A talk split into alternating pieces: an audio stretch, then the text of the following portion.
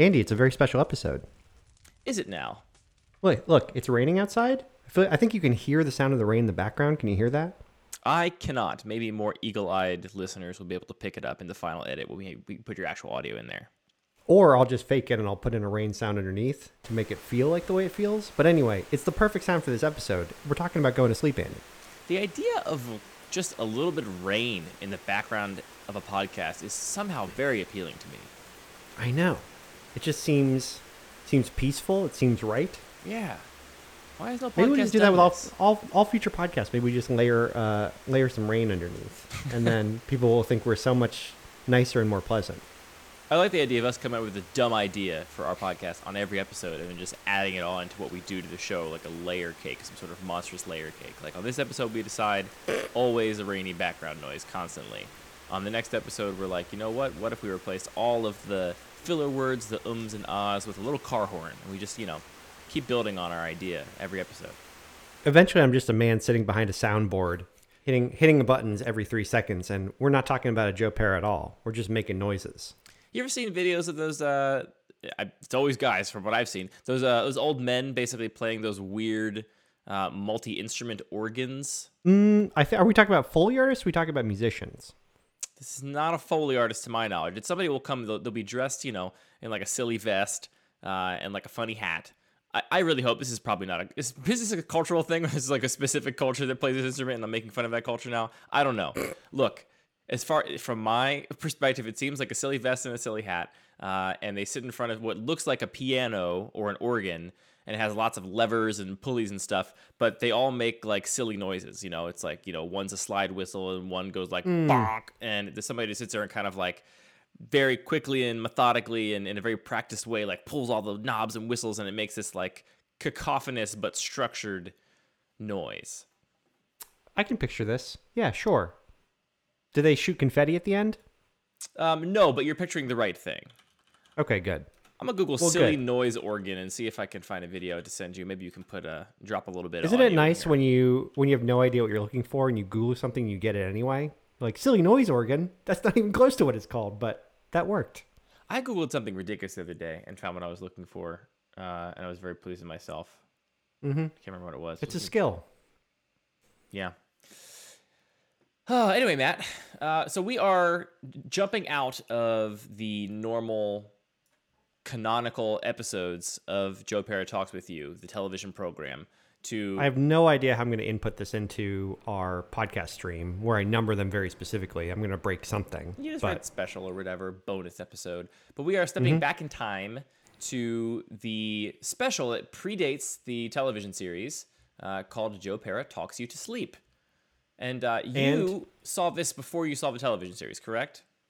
I think I saw one episode of the television series. Then I saw this, and then I saw the rest of them. So I did see it early on, but I didn't see. It wasn't the very first thing. I did know that Joe was a real person and not an animated person. Okay, before you saw this, so you did not see this in its initial run in like 2016 as part of No, I didn't. You know, uh, the late night, uh, you know, Adult Swim, whatever. Shows. No, I didn't. I assume it would have played. It would have been too many cooks and then this. It Exactly. Yeah, I think this was in the. Too Many Cooks canon of like random things they would stick into free slots in the schedule. Mm-hmm. Um, what do you think of this episode, Matt? I feel like I often lead the conversation, uh, but I, I want to know what you think of this. Well, I feel like I have a different take because one, it's not even an episode. It's by no means like the structure of any other part of the show. Uh, and we should note it is an animated thing. It's not a live action thing. It's a very different tone. But the first time I saw it, I loved it. Um, but for very different reasons. Like I think I think the main thing I loved about it was just that there was any show asking you to fall asleep to it. Not that it's like the only time I've ever seen something like that. I think there's a podcast that wants you to fall asleep. Um, but it really hit me at a great time because it was right. I think I watched I this the first time. Well, I was going to say I was anxious as fuck, and uh, I think it was right as the pandemic hit. Hmm, Uh, And you so were was anxious, about what then? What is it you were anxious about? Uh, I can't remember. Hard to say. Yeah, probably Uh, like uh, maybe maybe I could go back to my journal and see what I was nervous about. yeah, maybe you were worried you're gonna like burn your beans or something. You know? Just bought a house, all the money is going away, and everyone is sick and dying. I can't. fi- I don't know what happened. I don't know. Anyway, Hmm. That is the so thing about buying a something. house is when you buy a house, you just, you have no money all of a sudden. yeah, it spent- it does. Uh, it does seem that way. You I spend mean, a I lot know, of like, time as an adult being like, you know what's important is to have some money saved up, and then you buy a house and you're like, oops, back to zero, back to no money. uh, yeah, I don't know. I've I've since reckoned with that, but it is pretty hard to just like write a big number on a check and then hand it to a person and be like, "Well, here you go. That's Mm-hmm. uh, that's that's all of it." So, I hope this doesn't burn down. hmm Hope this goes good. Mhm. you got that home insurance check too, right? Yes. that part. oh, that one didn't go through. Your house burned down. So goodbye. Uh, yes, these are the things that I would worry about. So anyway, it hit me at a perfect time where I was worried about all these things. I found this show that actually encouraged me to fall asleep and be peaceful, as opposed to get amped and watch a show. I don't know. Uh, think about money laundering and drugs or whatever. What other shows do, Andy? Those things. I don't know, but this episode does talk about Bernie Madoff, so you know, get some shady stuff there. but I loved it. I loved the tone of Joe. This is like the first time I've ever being I'm being acquainted this idea of this like peaceful, slow talking man that's gonna just encourage me to uh, think about mundane things like Dutch barns. So I was really happy to watch it. And I do I, I appreciate the little humorous pieces like the Stephen Hawking's bit where he explains that Stephen Hawking's cheated on his wife uh, and you know to for a man that thinks about nothing but the vastness of the universe, what does it matter if you cheat on your wife? But then he brings it back around and says, well, if the universe is so vast and you finally found one person to love you, why would you disappoint them? And that was one of the funniest bits for you, you say. I think that's that's an A plus bit. I don't think it's funny at all. I will say it's one of my favorite parts of the episode. I think it's very touching, uh, but I I did not that that did not strike me as a comedy bit. I think that's a comedy bit. I feel like that's a key part of Joe Pera's that some things, like I think some things he probably does as stand up, and it's not like traditional like Jerry Seinfeld jokes, but they I bet they work. Yeah, I don't know. Have you have you watched a Joe Pera stand up yet? No, I still have not seen any Joe Pera outside of this television series and the uh, affiliated specials. Mm. So how do you like this, Andy? Um, I I don't love it. I'll be honest. Um, I- and in some ways, it's encouraging. Like watching this episode, uh, I, I I don't mind that it's out of the canon of the show and it exists in this different format. That's totally fine. That's not the sort of core of my complaint. Um, the sort of illustration animation style is like very like rudimentary and kind of naive. There's very minimal movement, and the illustration is kind of very uh, crude, um, which is also fine. I don't I I don't think it's a brilliant creative decision. I'm not even sure if it was an intentional creative decision or if it was just they had a small budget and so this is what they could afford to to make. Um, so that I think does not is not my favorite part of the entire thing. Um, but mostly the it's the show is this particular thing is I think you can hear Joe developing his writer's voice and developing the voice of the character. And there are things in this script that I would say are like obvious misses uh, that I you don't find in the actual television show, which is much more polished and refined. Where it's like that was almost a thing that Joe Pera would say, except it's not, and it makes me uh, feel weird because it's a, it's in this like weird space. Um, like one of the examples is you know early on uh, he's just talking about the fact that he got a new sweater and he says i'm trying to do more style and it's like Yeah. Okay i see how that's like a funny you know grammatically incorrect construction of a sentence that's very like plain and bland but joe does not speak in grammatically incorrect sentences uh, he's he's not out here you know trying to play with grammar in that way. That's not the sort of core of his character. Um, and so there were things in this episode I thought were, were misses in that sense that uh, really, really, I think it's very encouraging because um, I read about sort of the history of this particular special as it relates to the TV show. And, you know, this was something that Joe kind of made directly with the uh, director and animator that uh, he's worked with on, on one of his stand up bits or stand up specials. Um, so it's kind of a much smaller scale thing, just these two people working on it.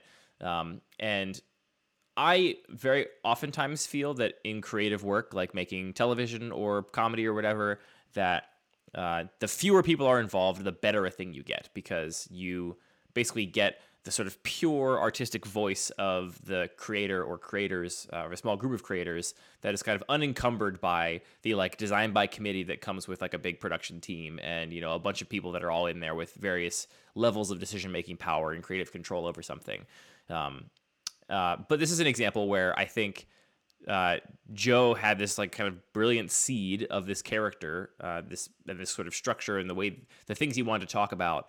And I actually think the introduction of of Joe Firestone, of Connor O'Malley, of some of the other writers and directors and producers of the television show elevated it and brought it up to this like much higher level than this particular special exists in. Um, and that's encouraging to me that like that is a thing that can happen. Uh, and it's not just that, you know, the author is trying to make pure art and it's always kind of poisoned by uh, having to collaborate with outside forces. Well, actually, it is kind of funny. The some of our favorite episodes have been written by Connor O'Malley, uh, despite there not being his tone at all. Um, this this show, despite the aesthetics of it seeming very close to Joe Pera talks with you, I actually think there's other YouTube series that Connor O'Malley and Joe Pera do together that are closer to where Joe Pera talks with you actually lands. Have you watched any of How to Make It in USA yet? I have not maybe we'll come back to that because it's certainly not this, but it is Joe Pera and Connor O'Malley working together, and Joe Pera does play himself. Actually, honestly, closer to himself because he plays a stand-up in that show, and he doesn't play a music teacher living in the UP. But um, th- this this actually feels. Were you a Simpsons watcher ever? I did watch Simpsons a little bit when I was growing up. I was never like uh, religious about it, and I had I think the first five seasons on DVD, and I would go back and watch them occasionally. So I, am familiar with The Simpsons, but I was not I'm not a hardcore fan.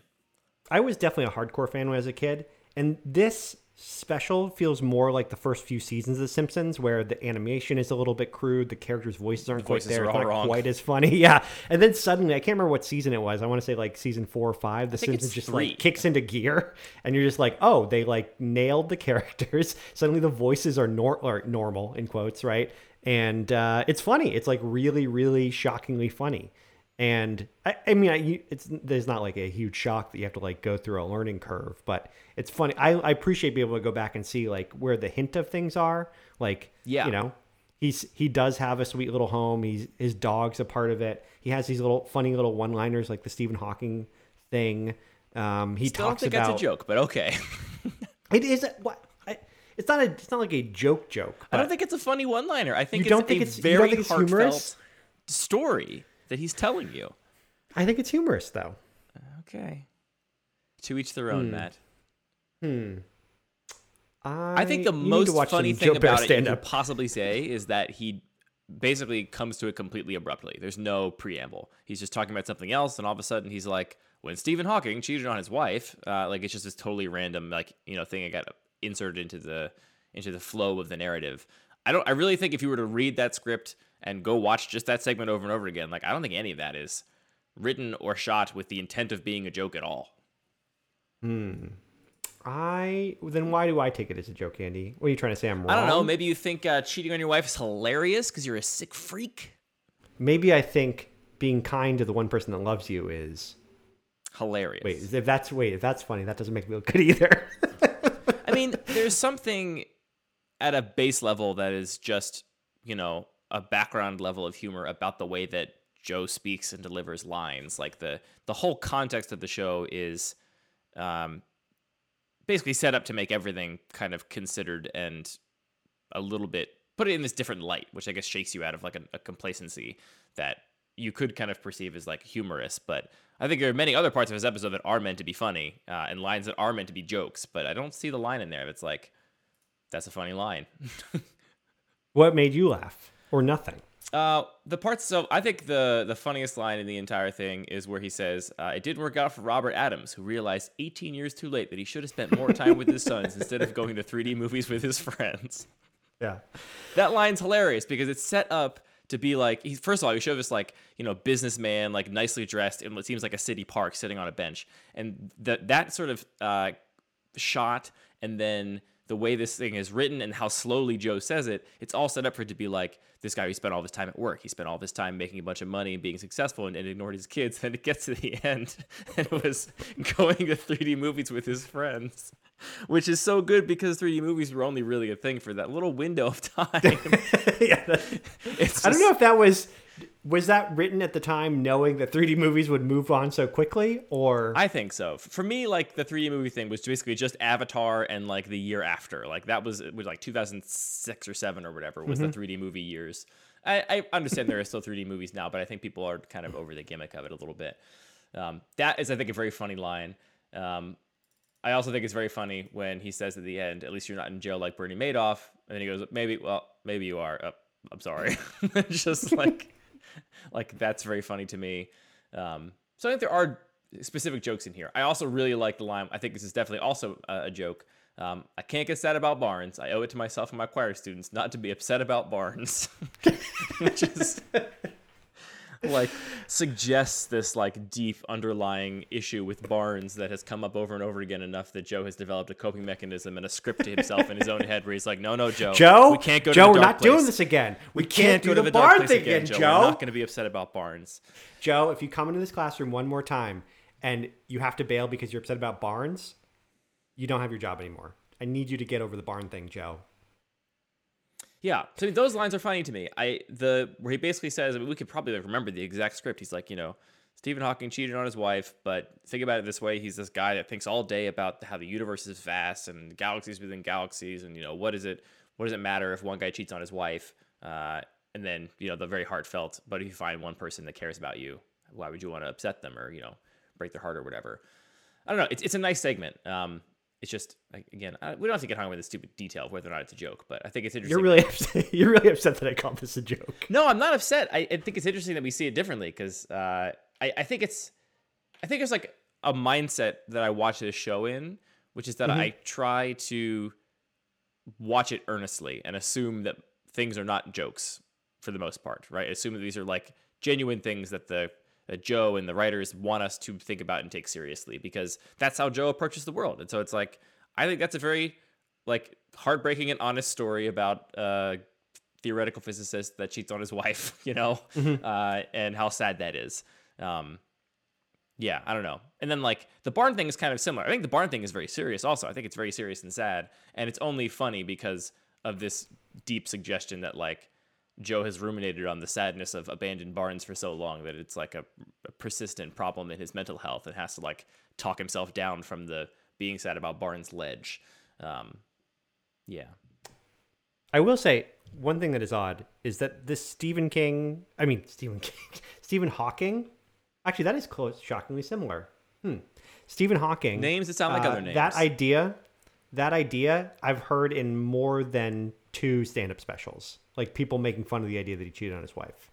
In that But specific maybe that's- No, Joe's you, Joe's take on it is very unique. Everyone else's take on it is like, well, he was in a wheelchair and therefore that's weird. It's not Very that funny, joke, stand-up comedian. Isn't it weird that anybody can be attracted to somebody in a wheelchair? Good joke. Mm-hmm. You fucks. Or maybe the other way around that he wasn't able to. I don't know. Anyway, it's not worth debating. But I appreciate Joe's take on it. Andy, here's okay. So here's a real question: Do you watch TV and go to bed, or have you ever done that? um, like you mean like fall asleep on the couch, or like my or like have Like, would you ever routine? use TV as a way to fall asleep? No, but I do use YouTube that way. Mm, okay. I have uh, I've taken to watching a lot of YouTube uh, since the, the Quar times, which is bad. It's a bad habit. But um, Do you think of YouTube and TV as different because you're watching like things that wouldn't appear on TV? You're not just watching TV on YouTube. Oh, it's very different to me. It's like uh like YouTube is like uh like television is to YouTube as like uh I don't know, like broadcast radio is to podcasts or as like, you know, music is to podcasts or something. Like uh like the reason I like YouTube channels is I get to watch people like do mundane shit and like get to follow these channels and learn these personalities and like, you know, they become like a character in my like pantheon of characters in my life, right? Uh, which is not why I watch TV, but it is why I listen to podcasts. It's like it's why I like that thing. So like I actually have one YouTube channel that I specifically go to when I'm trying to fall asleep. Have you ever watched any of the videos from the lockpicking lawyer? No. This uh, it's a lock picking. It's a guy that's a lock picking lawyer. so what does he do exactly? and uh, his, he has YouTube channel where I don't know how long he's been doing this, uh, but he's got a YouTube channel with just thousands of videos of him picking locks and then taking them apart and describing them. He has a very like soothing, uh, like it almost sounds scripted the way he talks. He speaks very precisely and slowly, and like doesn't get excited about anything, eh, you know, viscerally. Like him excited is saying like this lock is really strong. that's him like you know at eleven. Um, and there's something very soothing about uh, watching this guy who cares a lot about his hobby, which is picking locks. And I get to see like examples of locks from all over the world and all different kinds of locks I never even knew existed. Uh, and then I get to see this guy like pick them and take them apart. He takes them all apart then and shows you how the pins and like the bitting works inside. Uh, and it's just like the perfect thing to like really make me very sleepy. and they're also all like five to 10 minutes long. and The vast majority of them are very short, five to 10 minutes long. And so it's like, depending how sleep I am, maybe I'll watch like one video, maybe two, uh, until I'm ready to fall asleep. I just wanted to get a sense if you were in, if you were even familiar with this idea of people watching things to fall asleep. I feel like you could have oh, been like, I mean, my dad did it. Oh, constantly. Oh no, I would never. I can't believe people would watch a thing and fall asleep. That makes me uh, anxious, like drinking coffee or something. No, no, no, no, um, no. I um, mean, my dad did it all the time. He would always sleep in front of the TV, uh, and I, I, know a lot of people who like have to have the TV on in their house. Otherwise, they just feel like it's empty and scary, and that's kind of like a background noise thing. I think that's true for them falling asleep too. Um, yeah, I'm definitely familiar with that idea. I just, I, um, you know, we didn't have a TV for the longest time, um, and now we do, and it's actually kind of a big part of our life, especially under quarantine. Um, but uh, we try not to like, even still, like it's not like the default place to go. And I, I, would never consider falling asleep in front of the TV in like the den. I would like go there to watch something specific. I wouldn't like go there and then veg and just turn on whatever's on or whatever. I used to very specifically watch like I would very specifically watch Mr. Show on repeat when I was a teenager and fall asleep, or like just have it on all the time in my room. Oh and... God! When I was younger, I watched all of the late night shows uh, every night, constantly for years. That's I have a hard time doing that now. Do you find that grating and annoying now? I haven't watched a late night show. I mean, definitely since I left for college, uh, and probably well before that. This is like middle school, early high school. It specifically was a time when we were living in. Uh, we had to. Our family had to move into a, smaller house, and uh, my my parents felt guilty about having to move us into a smaller house. And the one concession they made is that like we didn't have like a separate like playroom for me anymore. I guess I was like in middle school, so I wouldn't call it a playroom, but we didn't have a, a den, a place for me to play video games or whatever that was separate from like the family room. So they let me put like the TV in my room that we used to have in like the basement downstairs in our old house. Uh, and that was very dangerous for my for my sleep schedule because I could just basically I had a big giant comfortable chair. I love this chair still to this day. Uh, I, I, resent that I don't have it anymore. Big giant comfortable chair uh, right in front of the TV, and I would oftentimes fall asleep in that chair watching late night shows. Uh, I watched every night. I would watch uh, Letterman, then switch over to NBC, or let's uh, switch over to the other one. CBS is Letterman. NBC is then is Letter is uh Conan. Conan. Switch yep. over to Conan, and then I'd usually stick around for uh, Jimmy Kimmel, who was on after Conan at that time, I think. Um, Carson Daly. Oh, Carson Daly. That's who it was. I get all those very similar looking white dudes confused. It was Carson Daly after after Conan. I watched those three every school night for probably three or four years. Uh, and then after Carson Daly, there was always this other show. Sometimes it was uh, the the joke night at the Apollo show. Is that what it was called? Oh yeah, yeah, I, I remember that. I remember talking to like the Carson Daly show ended at like three thirty in the morning or something, and I had to be at school at seven. Like I would sometimes watch a show that was on after it. It was bad. Um, but yeah, so I did a lot of sleeping on that chair in front of the television uh, when I was a kid for sure. Yeah, I had a lot of uh, Carson Daly talks me to sleep. Not quite as soothing. what, a, what a terrible, what a terrible take on that. Not quite as soothing. Um, I want to talk about my my chief uh, overarching complaint about this episode. Uh, we talked about some of the sort of small lines, which I felt like were not quite hitting the tone of who I perceive the Joe Pera character to be quite right. Um, sure. But the thing that really gets me is that this episode has this like randomness to it, uh, which is a, which is a whole like segment of absurd comedy where like just random stuff happens, you know, sometimes. Um, like the the way that it's paced, that it jumps from subject to subject, and then all of a sudden they're just for no reason you're talking about Bernie Madoff being in jail.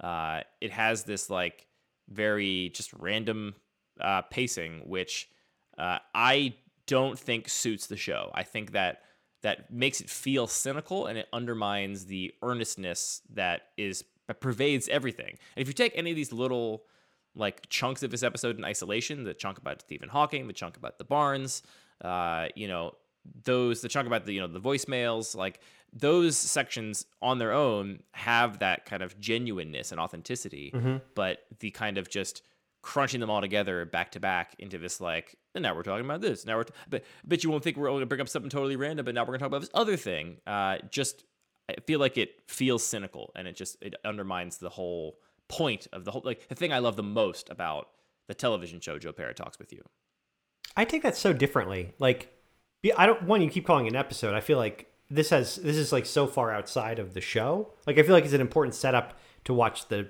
talks you back to sleep episode to know where we're coming from.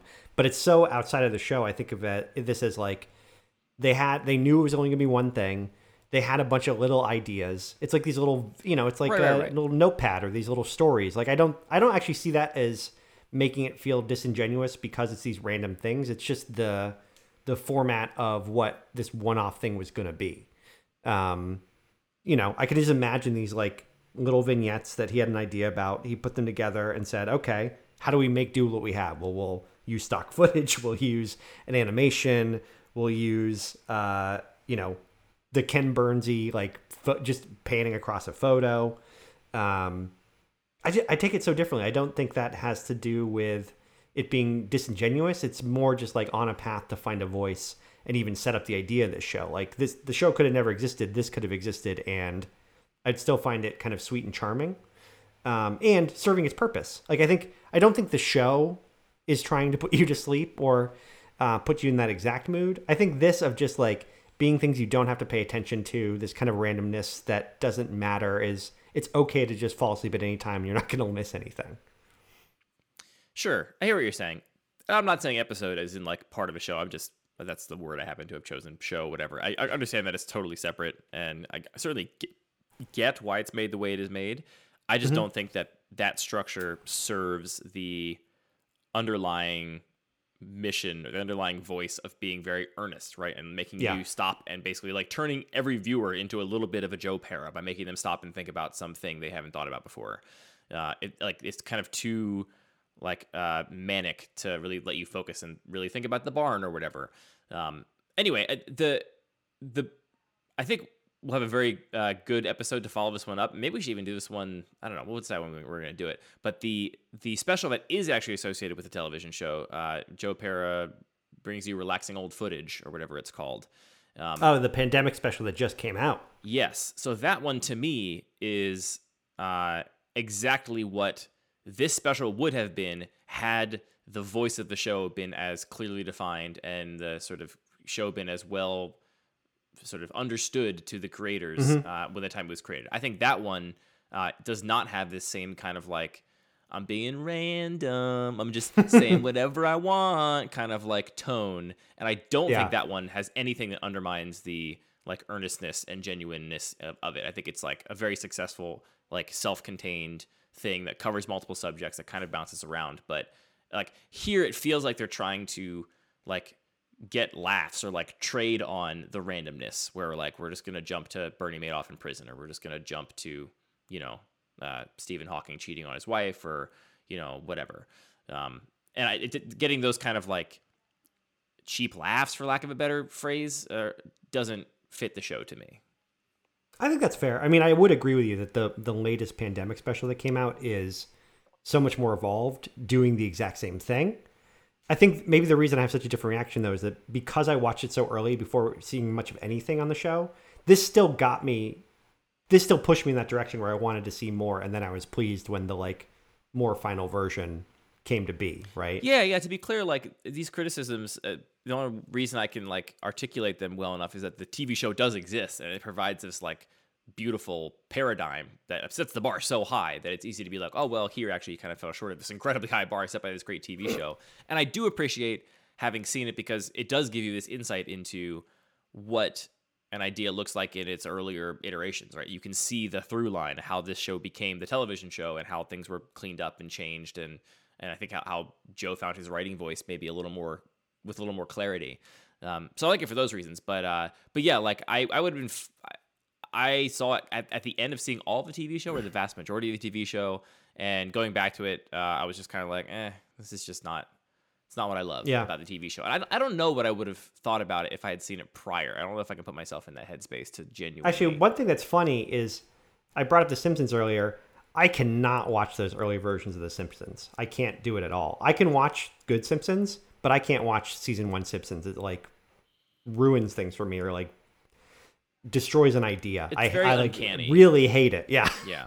Uh, and but here's the thing: it's not a bad. If if the later Simpsons never existed, I probably would enjoy it just fine. I probably would really like it actually because it's like on a scale of all TV, it's good. Mm-hmm. It's just it's just so bad compared to the good version of the Simpsons that it upsets me. Mm-hmm.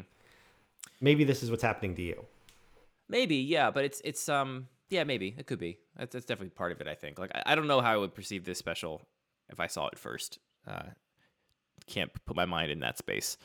Um, I will. One thing I do want to say though is because I was looking, so I watched this on YouTube because I think it originally came out, or I think early after it premiered on Adult Swim, they just put it on YouTube for a long time, and that's where people watch it, as opposed to like buying it on iTunes or you know whatever whatever made it hard to watch the show for you originally. Um, the the mashups that people make of this, or sorry, the like remixes that people make of this. There's a, a ten hour video of Joe just hitting a baseball and saying "nice" over and over again, and I think that works really really well. that's really good. I like that. so if you if you want a version of this that maybe is more polished and working, just watch ten hours of Joe hitting a baseball in a batting cage and saying Nice. nice." Nice. That's quite good. So Andy, do we do we even rate this? Do we have to like come up with some sort of new scale? Uh, I think we do should still rate it. I mean, it's it's a we'll rate it because it's the thing we're talking about in the show. I, I I honestly maybe we'll end up watching some other like uh you know supplementary materials related to the show and doing episodes about them. So um, I think Yep. we should rate it. Um, what do you think we should? I think we should do uh you Stephen know z- Hawking? zero to ten uh, abandoned barns in central New York. Is my vote. Okay. Yeah, you have to you have to make sure they're actually in central New York, and you can't just lie about them and pretend they're in Pennsylvania. Yeah, that'd be random. Okay, that would be pretty random. Okay, so how many uh, abandoned barns in New York are you going to give it out of ten? I mean, so the scale has meaning. I think I'm going to give this like four abandoned Hmm. barns out of ten abandoned barns. I was going to give it five. I'm gonna I'm gonna stick with five because I gave the dance episode five. I the dance episode is more Joe Pera's show, but if we I think we agreed that the scale is not only Joe Pera's show. It's just like things we enjoy. I still enjoy this a lot. Uh, I have fond memories of it. You know, remembering back months ago. Remember nostalgia about months ago, Andy? Uh, if I, I mean- remember all the way back to months ago, I, I don't know what you're talking about. We've been in quarantine now for about six and a half years, so I mean, months ago was pretty similar to what it is right now. I guess we do. It is easy to have nostalgia about the about a couple months ago when everything falls apart first. You're Yeah. like, remember Yeah. back in the day when you could go places? Yeah, Um, so I am going to give it a five because it's by no means a purpose purpose purpose. purpose it's by no means a perfect Joe Pera episode, uh, nor a perfect TV show. But I think it is still a very charming episode of anything or a special of something, uh, and it's definitely going to be rated better than a Carson Daly show. Oh, certainly. Car- Carson I would Daly give does not rate highly on any scale for me. Um, 13 Yeah. out of 10 Carson Daly's, but Carson Daly would get 0 out of 10 abandoned barns in New York. Yeah, I mean, I guess the way to describe this for me is that I really only enjoy it on a meta level, like as an example of, look, here is the sort of seed of an idea that became great. Uh, I would not, I would not have regretted never having seen this. Like, if I never saw this, I'd be fine. it, would have been no problem whatsoever. Uh, and in some ways, I could have kept the like pure Joe Pera Talks with You television series, uh, which I think is cohesive from beginning to end and doesn't show any of the sort of underlying skeleton the way that this sort of special does. And it would have been maybe nice to keep that like pristine thing, which is part of why I haven't watched any other Joe Pera stuff either, because it's like it- it will contextualize and make me think about things differently. Um, yeah, I don't know. I, I do want to mention here um, just two other uh, media things this reminds me of. Uh, so on the idea of like an author being in control and that leading to something great uh, and other people like polluting it and kind of ruining it with their influence Um, it made me think about uh, Star Trek, which you're not a Star Trek fan, correct? No, no, I've not. I've seen a couple of episodes. Sure. Um, I am a Star Trek fan, specifically the Next Generation. I haven't watched much non the Next Generation Star Trek. Um, but the thing about that show, Matt, which you which you wouldn't know, is that it existed for seven seasons, I believe. And the first couple seasons are good, but it really picks up in season three, and then like season three, four, and especially like five and six are like just top notch, uh, excellent television. Um, and what happened there is that the creator of the show, Gene Roddenberry, actually died like right around the production of the second season. Um, and since this happened, and like his production team and everyone else was working on the show, kept doing the show and kept kind of going in his honor. Um, but they've said in like you know interviews and stuff since then, and basically like Gene's vision for his show for his Star Trek was that like it was a utopia and everybody was nice and everybody got along and like the crew always worked together to like combat this outside force, which was some mysterious thing happening in the universe. And then when he died and no longer had like sole creative veto power on the show, or was like you know entirely in charge of what was on screen or not was not on screen um, he the crew the other people basically introduced this idea of conflict within the crew which like humanized everybody in a much more real way because no you know no human beings or in this case any kind of beings and not all humans uh, could possibly like always get along and like always be on the same page it's just not like realistic Well, except Joe Pera, but you know, besides that. Right, but it, that's an example to me of like, uh, you know, this person who created this great thing. Like Gene Roddenberry is credited with so many of the things I love about Star Trek, and yet couldn't couldn't see this last little bit, uh, and wasn't in a position to hear criticism from his collaborators and like make the change while he was still around. Uh, and so, what I see in having seen this special now, what I see is that and I'm- I could be reading into this and projecting, but it seems like Joe has this like seed of a character, this great idea, uh, but is really benefiting from the help of the production company, the additional writers. Like they are helping put it into greater context and like introduce some of those other things that maybe Joe wouldn't have seen uh, himself. Is is what is the read I get on it? Um, yeah. Well, if you think about it that way, it would be. It does seem ex- especially hard to write yourself as a character with no outside perspective. Like, how how good are you at identifying what is charming about yourself? That's honestly kind of weird. Yeah, Um, definitely. It sounds very hard. You need someone to tell you to not wear a cowboy hat today or something. Um, so yeah, I mean, I think it's a testament to how great the collaboration is on the team that is currently making a television show because it feels so much like one voice. Um, Yeah. But it's not. It's a collaboration between people. Um, and the other thing this reminds me of, uh, just in the sense of like, you mentioned how like you know the first couple episodes of The Simpsons are all kind of janky and they had to get things figured out and figure out their animation style and the, how they illustrated the characters and they swapped out voice actors and stuff. Um, I did want to mention uh, Calvin and Hobbes, which, which I have returned to under quarantine. I went back, got out my Calvin and Hobbes complete series when you know the anxiety was at its peak at the beginning of quarantine, and just read through the entire thing again, back to front. Uh, and that that that comic is such a triumph in so many ways. Not the least of which is that there is no difference between the beginning and the end of that comic. Like uh, like the early uh, you know strips are not any worse.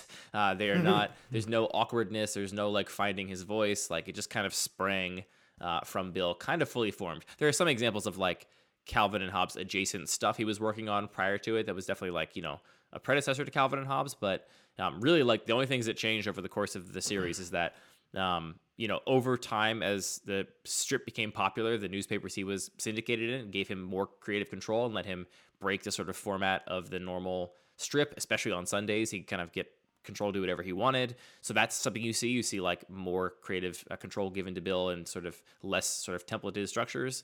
Um, and then uh, at some point he stopped drawing the pads on uh, on Hobbes's paws, and that's basically the only the only refinement he made. At some point he was like, you know, what, we don't need the pads here. These are just visually messy. Just have them have little fuzzy hands instead. And that's The uh, audience understands that this is a tiger. We get it. yeah. Anyway, I had to just make a call to that because uh, I'm, I'm constantly impressed at that that strip uh, and for all the ways in which it is incredible, and that is one of them. You know, like the first couple strips are great, and then it just continues being great all the way through, and there is not there's not a couple bad years or whatever in there.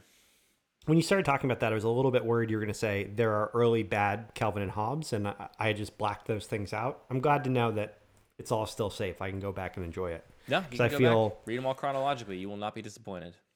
I wonder where those are. I bet they're at my parents' house somewhere. I, now that I have a house to put them in, maybe I'll go steal them back from myself. I think your parents will be very happy for you to quote unquote steal your shit that is in their house still. they do occasionally come to my house with like a thing that they're giving to me. Yes, and this is the thing that happens. I my house. am s- skeptical. Like, I think maybe they're giving me garbage and they're calling it a gift. Mm-hmm. Um, hmm. Parents showing know if I up with boxes of that. stuff they don't want anymore, and they're just like, "Here, just it's yours now. You have to deal with it." Uh, Here's this really nice thing, and you're like, "What? I'm not gonna use this. What do you mean? Oh, thank you. Oh no, it has to go in my basement. Yeah, exactly. My mom showed up with like a big uh, a big box full of like all this old like art I had made when I was a kid and like, you know, little cards and like stuff and I'm like, I don't want any of this stuff. Like I'm just going to throw it out. And she's like, "You can't throw it out." I'm like, "Well, then why are you giving it to me? You're just giving me a burden now. Now I have to put this somewhere." Yeah, that's the thing. No one can throw it out, but no one wants it. Mm. Um, This is a good Well, Andy- focused 42 minute podcast about an 11 minute television special. you're going to be excited to know that next episode we get to go back to the series, but we still get to talk about sleep. Mm. And we can also turn an 11 minute episode into a 35 minute or 40 episode, if you 40 minute episode if you want to. Yeah, no, I'm, I'm glad we talked about this one though because uh, people that are listening, I don't want them to think that I am just, you know, I've been very high on the show uh, from every episode we've talked about, and uh, now you can see that I'm not just, you know, damning it with faint praise. Uh, like I, I'm, I'm, ha- I'm more than happy to criticize something if I if I don't think it's great, but so many episodes of this TV show actually are just incredible. So that's where I'm at. Now you know, Andy's not a ding dong. We have a uh, there's one thing I want to make sure we talk about on uh, either the next episode or maybe the one after that, uh, which is I don't know if I want to spoil it now. There is, I have recommended this show to many people, and uh, without fail, every single one of them has come back and said some variation of the same thing to me, which I did not read in the television show. Like I, I never saw this thing and did not think it. Everybody I've shared the show with has thought it, and they're like, "Is this what this show is?" And I was like, uh, "What? Uh, What are you talking about?" Uh, and I, you apparently haven't seen it either. Otherwise, you would have maybe brought it up. So on the next episode, maybe we'll talk about that. Uh, this this thing, this thing everyone's seeing that I'm not seeing in the show. Wow. I didn't know we'd end on a cliffhanger, but this is good podcasting, Andy. Got to keep this it is good pod. more. Okay. Well, our our listenership will double after this. We're going to get that Spotify 100 million money. That's how cliffhangers work. Uh, if you have a cliffhanger, then a bunch more people will hear the People, whole this is what happens. before. People are always talking. They're like, "Hey, did you listen to that podcast where there was that cliffhanger?" And they're like, "What? What happens?" They're like, "That's not. That's what cliffhanger means. We don't know." And then they come and they listen. Look, if we want I understand now, how- we just have to make a murder podcast. That's the only kind of podcast that's really left anymore. Is the cliffhanger that somebody's going to die next episode? We don't know. Come back and listen. It's about murder, maybe. Could be about murder. We should just rename this podcast. Could be about murder, and then it's just a secret Joe Pera podcast. It's a question. Could be. Could it be about murder? Question mark. The answer is no. But All we right, asked all right, the all right. question. So our new podcast is a show could be about murder, and then it's actually just a Joe Pera fan cast, and every episode just got a nice background noise of rain going on the entire time, never explained. wow. There's a mystery Wow. for you. There's a mystery for you, you, you murder freaks. Why is it raining? Yeah. Is it raining? Is it raining? Is it fake? Does it? Ra- do they live in Seattle or something where it's just raining all the time? This is another cliffhanger. Sometimes I can't believe there's actually a podcast called My Favorite Murder. Susanna loves that. It's like we're talking about murder, people. It's murders. One of the best things Susanna ever said to me was, uh, we had ju- she had just made me stop watching a horror movie, or you know, we were watching a horror movie together, and she said she was like, I can't watch this anymore. It's too scary. And then we were going on a walk with the dog, and she explained this like. th- Here's the weird thing about these murder shows. They have names for all the types. So she's explaining the family annihilator story that is one of many. And she gets to the end of it and she's like, "Hey, what do you oh. think? And I was like, I can't believe you turned off the horror movie because it was too scary and you just explained this whole thing to, to, a me. real life documentary of a family annihilator. And she and she said to me, she said, "Oh no, no, but this is real."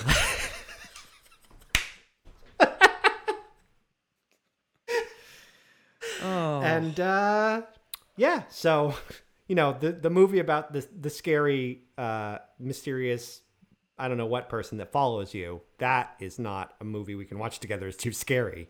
but the family annihilator that kills everyone and then leaves town, it's fine. It's At real. it's real, you know. It's a real. Sometimes I try and read books, but then I'm just like, you made all this shit up. This didn't happen. This is this book's all made up. This book's all made up. It's too scary. I have to go learn about the slaughtering of humans. Yeah. I mean, hmm. it's it's funny, but also I understand where she's coming from. There's this uh, you know, dramatic jump scary production values to things that are produced to be scary that are not don't exist in documentary things, but uh I'm not saying I don't understand a little bit, but it does make for a good story. yeah, that's a good story. You're right. Now it's a 45 minute podcast about an 11 minute television show. Okay, goodbye. Love you, Joe Pera. Hugs and kisses.